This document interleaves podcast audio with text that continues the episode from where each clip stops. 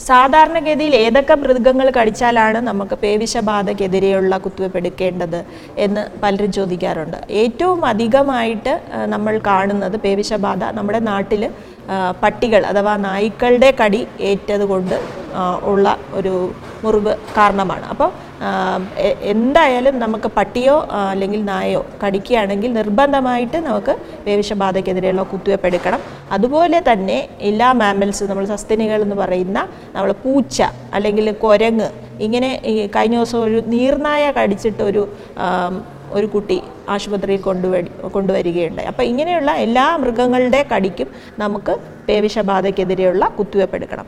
എന്നാൽ ചിലർ ഇപ്പോൾ എലി കടിച്ചിട്ടൊക്കെ വരാറുണ്ട്. അപ്പോൾ എലി എന്ന് പറയുന്നത് റോഡന്റാണ് അപ്പോൾ എലി അതേപോലെ അണ്ണാൻ പിന്നെ നമ്മൾ പിന്നെ മുയൽ ഇതെല്ലാം റോഡൻസാണ്. അപ്പോൾ ഈ മൃഗങ്ങളുടെ കടിയേറ്റ് റേബീസ് വരുന്നതായിട്ട് നമുക്ക് അറിവില്ല അതുകൊണ്ട് തന്നെ ഇത്തരം മൃഗങ്ങളുടെ കടിയേറ്റാൽ നമ്മൾ പേവിഷബാധയ്ക്കെതിരെയുള്ള കുത്തിവെപ്പ് എടുക്കാറില്ല.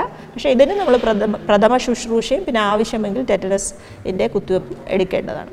അതേപോലെ തന്നെ പക്ഷികളുടെ കൊത്ത് ഏറ്റിട്ട് വരാറുണ്ട്. പക്ഷികൾ വഴിയും പേവിഷബാധ വരാറില്ല. അതുകൊണ്ട് പക്ഷികളുടെ കൊത്തേറ്റവർക്കും പേവിഷബാധയ്ക്കെതിരെയുള്ള കുത്തിവെപ്പ് കൊടുക്കേണ്ടതില്ല. ആ ഈ പിന്നെ ഉള്ളത് നമ്മുടെ ഈ എന്താണ് ഇന്നലെ ഒരു ഓന്ത് കടിച്ചിട്ട് ഒരു ആൾ ആശുപത്രിയിലേക്ക് വന്നു. അപ്പോൾ ഇതുപോലെയുള്ള ഓന്ത് അങ്ങനെയൊക്കെ കടിച്ചാലും പേവിഷബാധയ്ക്കെതിരെയുള്ള കുത്തിവെപ്പ് എടുക്കേണ്ടതില്ല. ഈ മുറിവ് ഉണ്ടായ ശേഷം എത്രയും പെട്ടെന്ന് തന്നെ ആശുപത്രിയിലേക്ക് രോഗിയെ എത്തിക്കുക എന്നുള്ളത് വളരെ പ്രധാനപ്പെട്ടതാണ്. പ്രത്യേകിച്ചും ഞാൻ നേരത്തെ പറയുകയുണ്ടായി നമുക്ക് കഴുത്തിന് മുകളിലേക്കുള്ള മുറിവുകൾ എന്ന് പറയുന്നത് വളരെ പെട്ടെന്ന് തന്നെ അഥവാ ഈ ഉമിനീരിൽ കടിച്ച മൃഗത്തിന്റെ ഉമിനീരിൽ വൈറസ് ഉണ്ടെങ്കിൽ ഈ രോഗാണു കയറാ കയറിക്കൂടാനുള്ള സാധ്യതയുണ്ട്. അതുകൊണ്ട് എത്രയും പെട്ടെന്ന് തന്നെ പ്രഥമ ശുശ്രൂഷയ്ക്ക് ശേഷം ഈ രോഗിയെ അടുത്തുള്ള ആശുപത്രിയിലേക്ക് മരുന്ന് കിട്ടുന്ന ഒരു ആശുപത്രിയിലേക്ക് എത്തിക്കുക എന്നുള്ളതാണ് പറയാനുള്ളത്. അതിന് സമയപരിധിയില്ല എത്രയും പെട്ടെന്ന് തന്നെ എത്തിക്കുക എന്നുള്ളതാണ്. ക്ലിനിക്കിലേക്ക് ഇങ്ങനെ ചിലർ വരാറുണ്ട്. നമ്മളുടെ കിണറ്റിൽ പട്ടി ചത്ത് കടന്നു. അപ്പം ആ വെള്ളം നമ്മൾ കുടിച്ചു. അപ്പോൾ അതുകൊണ്ട് നമുക്ക് പേവിഷബാധ വരുമോ? ഇങ്ങനെയൊക്കെ പേടിച്ചിട്ട് ആൾക്കാർ വരാറുണ്ട്.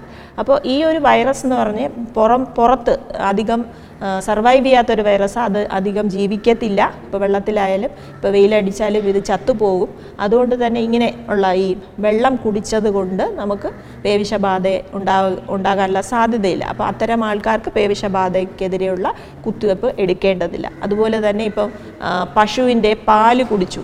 അപ്പം പട്ടി വന്ന് പശുവിനെ കടിച്ചു. എന്നിട്ട് പശു ആ പശുവിന്റെ പാൽ നമ്മൾ കുടിച്ചു. അപ്പോൾ സാധാരണ രീതിയിലൊക്കെ നമ്മൾ പാൽ നന്നായിട്ട് തിളപ്പിച്ചാണ് ഉപയോഗിക്കാറ്.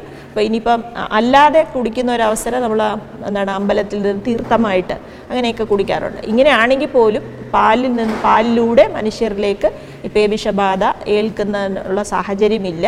അതുകൊണ്ട് പാൽ കുടിക്കുന്നത് ഇങ്ങനെയുള്ള പാൽ കുടിച്ചെന്ന് പറഞ്ഞ് നമുക്ക് പേവിഷബാധ വരികയില്ല. അതിനെതിരെ പേവിഷബാധയ്ക്കുള്ള പ്രതിരോധം ആവശ്യമില്ല.